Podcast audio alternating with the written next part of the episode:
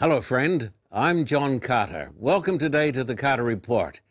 Our topic today is faith and science. Can you believe both?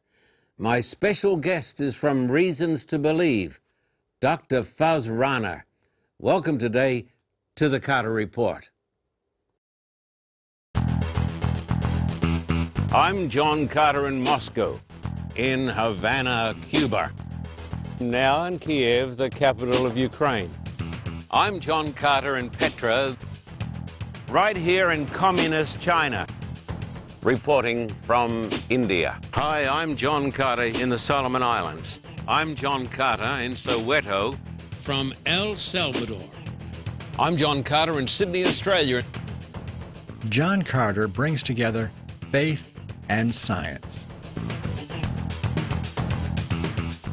With us today is Dr. Fuz Rana, who comes to us from that great Christian organization, scientific organization, Reasons to Believe.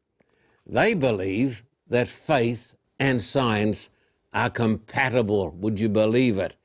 Uh, Dr. Rana, welcome today. Thank you so much for having me. It's a pleasure to be here. Uh, it's, uh, it's wonderful to have you with us. Our, our time that we've spent with the people from Reasons to Believe has been some of the best experiences we've ever, ever enjoyed.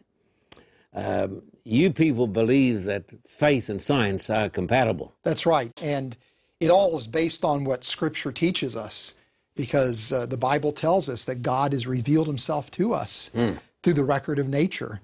And if science is the study of nature, if it's the study of creation, then we would expect to see pointers to our Creator uh, in in scientific discovery. Now you know all about Richard Dawkins, don't you? Yeah, he's the great British uh, guy from Oxford University uh, who is a great scientist and a great atheist. Uh, he wrote the book, The God Delusion, and also the book, um, The Blind Watchmaker. Have I got it right? The That's Blind right. Watchmaker. That's right. And he says that everything that appears was made by, not just by the watchmaker, but by the blind watchmaker. So everything that we see is the product of time plus matter plus chance. Have I got it right? That's right. Okay.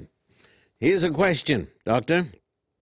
You're a Christian and a biochemist, so you're a scientist. Is faith and science compatible? But Dawkins says, no, the blind watchmaker. Well, uh, faith and science are compatible, and it's not just me who says that. Mm-hmm. As, a, mm-hmm. as, a, Christian and a mm-hmm. scientist, I'm I'm not an oddity. May, at least not an oddity because I, I believe in science and yeah. and the Christian. At least faith. that's not the reason. That's right.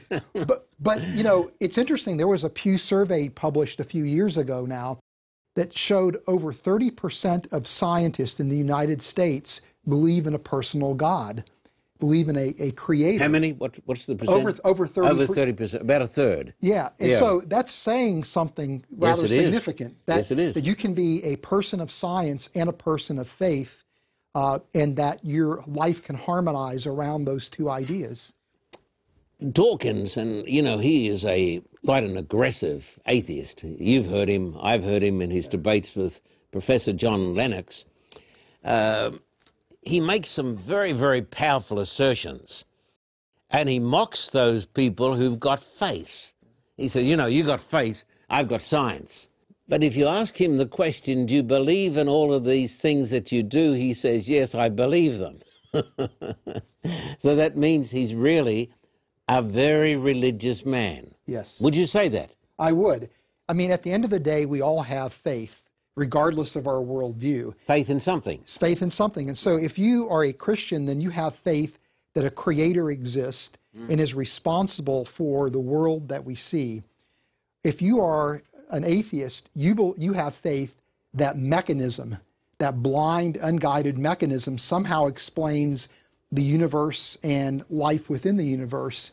And so everybody has faith. It's just yes. a question whose faith is best supported by the evidence at hand. Ah, say that again. Whose faith is best supported by the evidence at hand? So you believe in a faith that is supported by evidence. Yes, I do. Did you get this? Faith supported, say it again. Faith supported by the evidence at hand. You know, and, and to me, you know, um, the, the biblical view of faith is not just blindly believing that, that God exists. Well, or- some people think it is, though. Yes, but that's not the biblical concept of faith. The biblical concept of faith is that there are reasons that undergird the leap of faith that we take. That faith is an act of trust, but we trust because we have reasons to believe. We have reasons to, to think that placing our faith in Christ or in God's existence has has merit. Uh, doctor, I was watching a television program, a big religious program, and it showed a huge gathering here in a big church, a super church in North America. And the question was postulated uh, why we believe in the resurrection of Christ. And they asked this charismatic uh, young American pastor, Why do you believe in the resurrection of Christ? And he got up and he went to the microphone, and to thunderous applause, he made the statement, I believe in the resurrection of Christ because of my faith. Everybody, oh, well, you know. I thought, pardon my saying, I thought that was about the most inappropriate answer a person could ever give. Yeah. Yeah. Because I believe in the resurrection of Christ, not because of blind faith. I believe in the resurrection of Christ because it happened. Yeah. And I believe that there is evidence that it happened. Right. Uh, you know, hundreds of eyewitnesses. Yeah. And some of them wrote it down. Uh, the evidence as strong as is, as is used in any court today. Uh, eyewitness evidence, also um, other evidence. What happened to the body? Uh, here was the body, and what happened to the body? Yes. Um, the only solution to that question is that the body got resurrected and came out of the grave. And you, you know many of these arguments. Yes. But with you, and I say to the television audience today, we do not believe in faith in faith. We don't believe in blind faith. We believe in a faith that is based upon hard scientific fact. That's right. And the bottom line is that the scientific evidence shows us that the universe had a beginning. And this is exactly what we see in Genesis 1 1. In the beginning, God created the heavens and the earth. Uh, we see design in the universe. But tell me the scientific evidence for a beginning. Well, for for example, there's something called called the cosmic background radiation, Yes. and that radiation is the leftover radiation from the beginning of the universe, from Yes. the event that brought the universe into existence.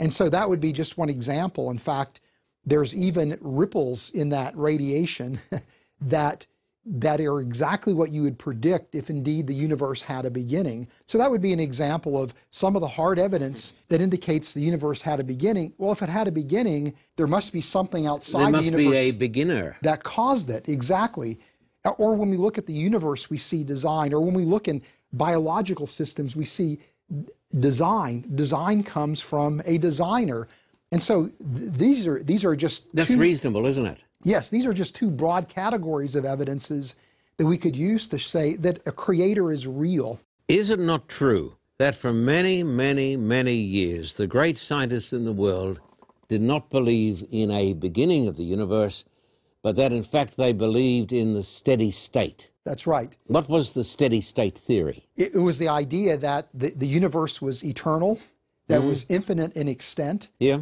yeah and and that it had all it's a brute reality it always had been here And, and Einstein once even believed this because yes. he, he reflected the thinking of, of, of virtually all of the scientists. And, and interestingly enough, Einstein's theory of general relativity indicated that the universe must have a beginning. But he couldn't believe it. he couldn't believe it, so he put in a fudge factor into his equations Yeah. Uh, to prevent the universe from having a uh, uh, beginning. Uh, and he called it his greatest blunder as a Yeah. scientist because Edwin Hubble showed clearly that the Yes. universe was expanding from a from a beginning. Yes. And so, for many, many years, the world's great scientists, including Albert Einstein, believed in the steady state theory that the universe had always existed. Yeah.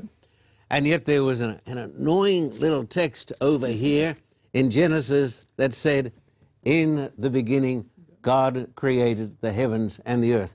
Why are we certain? What's What is some of the scientific evidence to support the idea that is call, called today by every scientist, they call it the Big Bang? Yeah. Now, some Christians are turned off by the terminology, the Big Bang, but they don't need to be worried about that. When scientists talk about the Big Bang, they're talking about a, a time when there was nothing, then all of a sudden there was everything. Give me some more of the evidence for the Big Bang, Yeah. for the point of cosmic creation that we believe today. Well, the classic evidence is that the universe is expanding and that the further an object is away mm-hmm. from us, the faster it's expanding. And tell me more about this. So, and, and so, well, the idea is that if think of the universe hmm. as if it was like a grenade exploding. Yes. If a grenade explodes, if you hmm. stop that explosion at a point in time, you would see that the, the shrapnel is at different distances from the, the point of the explosion. Well, the shrapnel that's the furthest away is expand, is flying at a faster rate than the shrapnel that's closer to the point of the explosion. Yeah. And this is exactly what the universe looks like. The objects that are further away are accelerating away from us faster and faster. The objects that are closer are are moving at a slower rate. And so when you run it all the universe backward in time, you wind up with this point, this beginning that suggests the universe wasn't infinite and eternal, but it recently came into existence. Uh, and so this is uh, again shocking. When this was discovered, this was shocking Yes. to the, the scientific community. They said they were afraid of it because of the theological implications. Yes. yes. Uh, that's almost sounded a little bit like religious prejudice. Yes. We can't accept this scientific idea because it's against our preconceived ideas. All right, the universe had a beginning. That is a fact. We know when it took place, and we can we have a ton of evidence to believe it. This is not faith. We have a ton of evidence to believe it. It is scientific. The universe had a beginning. Genesis 1:1:1 is absolutely true. In the beginning, God created the heavens and the earth. Yes. Dawkins says, Doctor, that you can't believe in God today because of recent t- scientific discoveries. to me, I would say that recent scientific discoveries make disbelief in God impossible, not uh, make belief in God impossible. So to me, the, the scientific evidence screams that there must be a, a creator. Uh, and to me, the, I think the, the most compelling evidence, and I'm biased, of course, because I'm a biochemist, comes from the arena of biochemistry. Yes. you know the, the molecules that make up living systems the molecules that are found inside the cell those systems to me just scream design scream the handiwork of a creator. I want you to talk to me about this because you know I've I've read some of your books and I've been blessed by your books. And I I greatly appreciate the work of Reasons to Believe because they they're bringing forth scientific evidence so that a thinking honest person can believe in God. Um, you folks don't say to people, "We want you to take the existential leap of faith and just believe." You say, "Now here we've got the real, here we got the evidence." Yeah. Tell me some of the evidence from the world of biochemistry, from the world of biology. To, uh, you know, I, I don't know anything about this, and I think some of the folks who are watching the program won't know much about it either uh, right now, but they're going to know a lot about it after listening Yeah, to you. yeah. Uh, tell us about the world of the cell and all of this stuff. well i mean you the, the one way to think about the cell is like it's it's a it's like a very large city where there's all kinds of activities taking place inside the cell How big's a cell? Well, um, it depends on the type of cell that you're looking at. Um, the smallest cells would be on the order of about one micron. That would be about one millionth of a meter.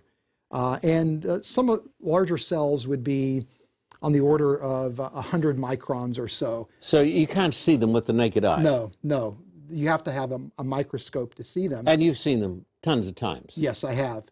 But to me, it's it's not the cell itself that's interesting. It's all the stuff going on inside the cell. So you've got this tiny, itsy bitsy little thing that you can't see with your eye, but each cell is like a little city or a big city. It's like a, a, a massive city, like the city of Los Angeles. There's all kinds of activity going on, even in the simplest cell. It's it's it's staggering. It's almost impossible to fully grasp, even as a biochemist. Does Dawkins know how complex a cell is? Yeah, of course he does. He, he knows that full well. B- But it's not just simply that the cell is complex. It's the the nature of the complexity that to me is mind-boggling. You know, it, it's it's um, there's an elegance, there's a sophistication to it, but there's also an eeriness to that complexity in that when we look at the cell, we see systems that look just like the types of systems that we would build as designers. Mm. You know, every city needs energy to, to run Yeah, its yeah. operations. Well, mm. the cell is no different. And in fact, it has these little power plants called mitochondria that are producing energy for the cell. And integral to that energy production. Are they really little powerhouses? they literally are powerhouses. They really are. yes. And you've seen them. I've seen them and, and I've studied them.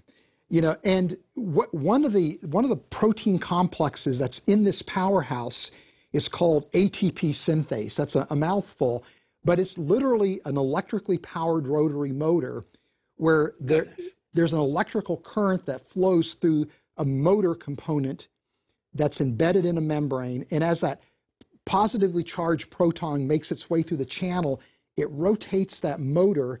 And as it rotates, it causes a rotor to rotate that's extending from the surface of the Can this be seen? Yes, and people have produced animations of this. It's amazing. To, it's literally a machine. And there's a cam at a right angle.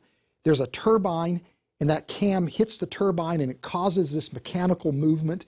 That then that energy is used to form a compound called ATP Goodness. that is like the gasoline inside the cell. Yeah. But this is an electrically powered rotary motor that operates at almost 100% efficiency. It's a frictionless motor. And in fact, there are scientists It's who better than a Tesla. it's much better than a Tesla. But it, it is it is one of the most remarkable protein complexes in nature. But here at the at the powerhouse, you have this in, in effect this electrically powered turbine that is generating the energy that the cell uses, and it's just and this is just an, one example. But this happened by itself. This, thi- well, It, it, happened, uh, Doctor.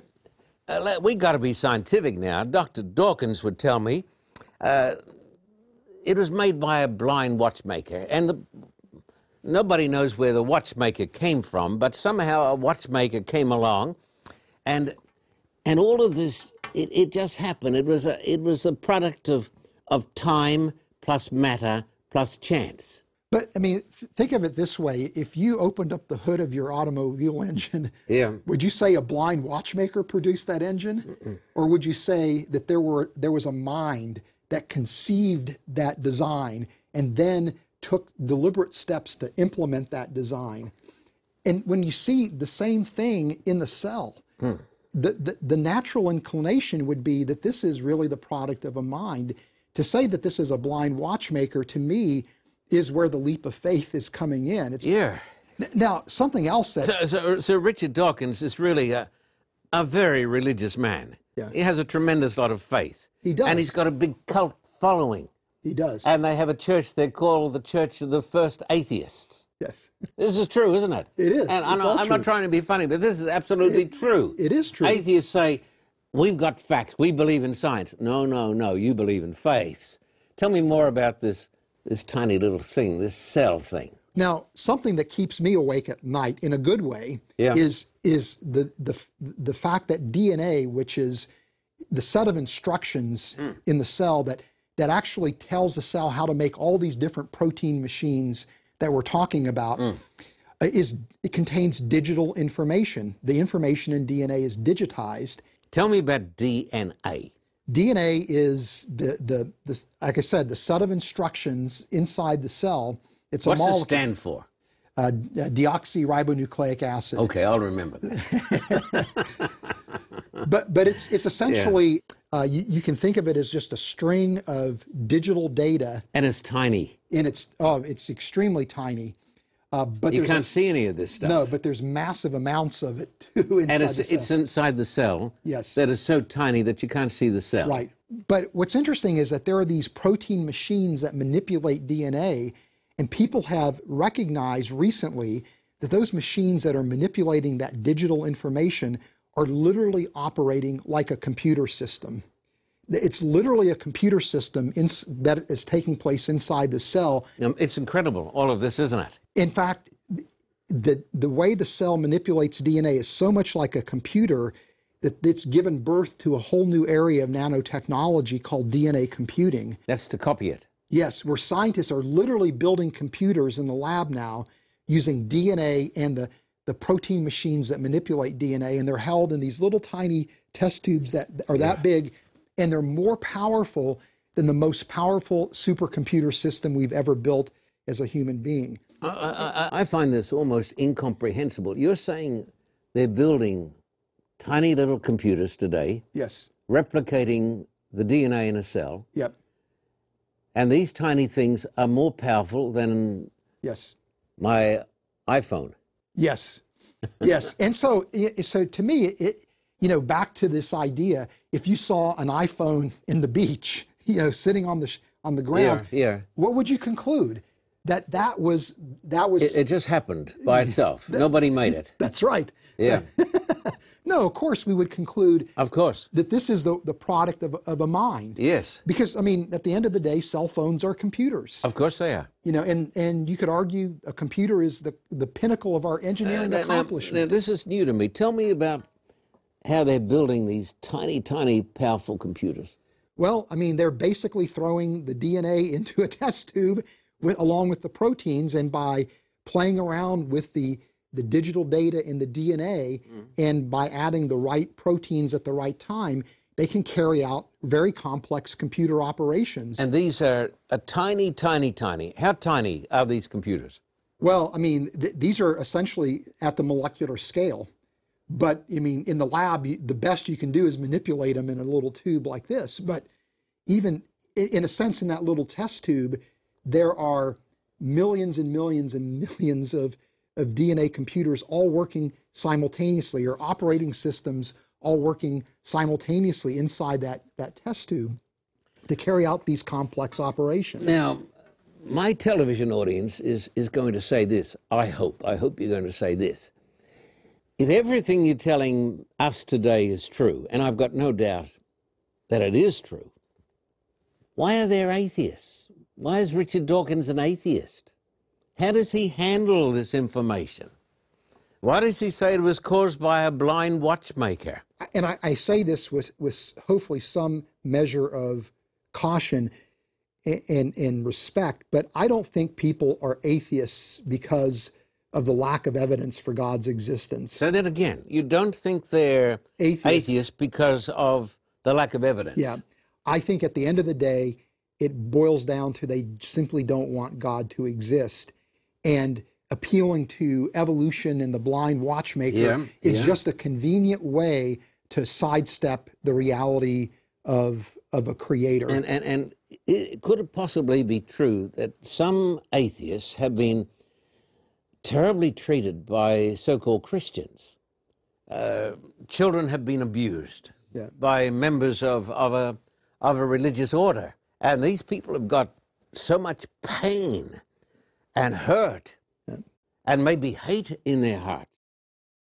And they direct this towards, towards the God of the Bible. And therefore they become abusive of that God. yeah. But is it not true, Doctor, that people who've done these horrendous acts in history, in the Inquisition and the pedophiles, they're the very, very, very opposite of Christ? Yes, exactly. I mean, people can can carry out horrific acts uh, in the name of Yes. of, of the Christian The faith, The priests in the Inquisition. but it doesn't mean that they're act- they're operating in a way that would be pleasing to Christ, No, or that they're no, following no. genuinely following the teachings of Christ. Yeah. yeah. And so, I think we have to separate Christ from Christians.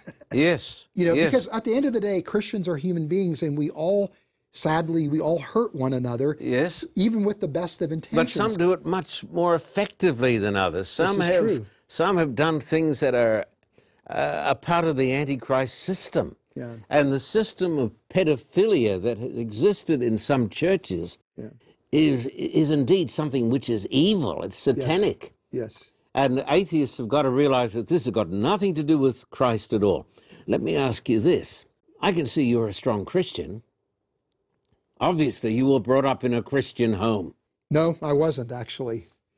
Uh, in fact, um, the, the, my father was a nuclear physicist, a college professor. My mom was a, a science and math teacher in Goodness. high school and junior high. So I lived in a house where science was part of our day to day lives. And my, my mom was a non practicing Catholic. My father was a Muslim. And so we all. I Was he up- practicing? Yes, he was very devout. Yeah. And so I grew up in a home where the our view of Christianity was actually ra- rather negative. And so I didn't have any kind of Christian influence or any orientation towards Christianity. And by the time I went to college, I was an agnostic. I didn't know if God existed or not. And I probably in college would have cheered Dawkins on, believe it or not. I would Uh-huh. have said the origin of life, the design of life, it all can be explained by the blind watchmaker of evolution. But it was in graduate school when I really came face to face with the complexity of biochemical systems that I recognized there had to be a mind behind this. There had to be a mind that was responsible for life. We're talking today to Dr. Fuz Rana from Reasons to Believe. And we've got tons and tons of amazing scientific evidence to share with you next time. I'm John Carter, and I'll be back.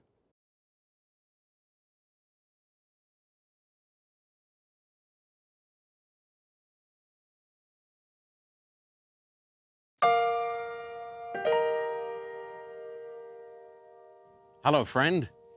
I'm John Carter. Behind me is the great city of Manila, the capital of the Philippines. Did you know, this is quite amazing, there are more people living in this area than in New York City, and Christ died for these people. We came here, oh, a long time ago, back in 1984. What's that, 34, 35 years ago?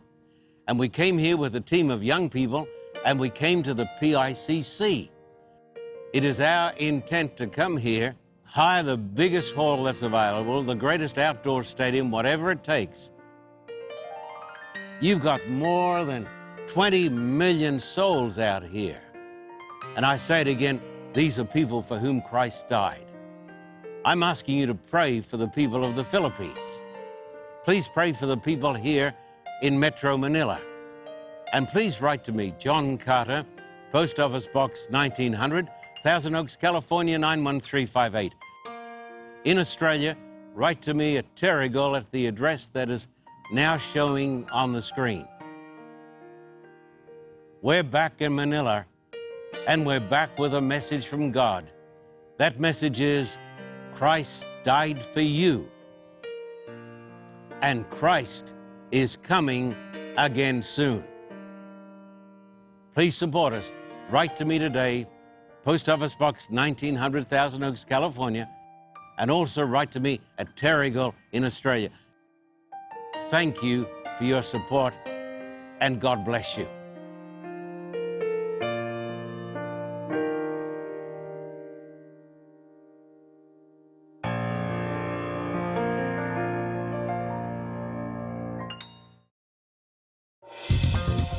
For a copy of today's program, please contact us at P.O. Box 1900, Thousand Oaks, California 91358. Or in Australia, contact us at P.O. Box 861, Terrigal, New South Wales 2260. This program is made possible through the generous support of viewers like you. We thank you for your continued support. May God richly bless you.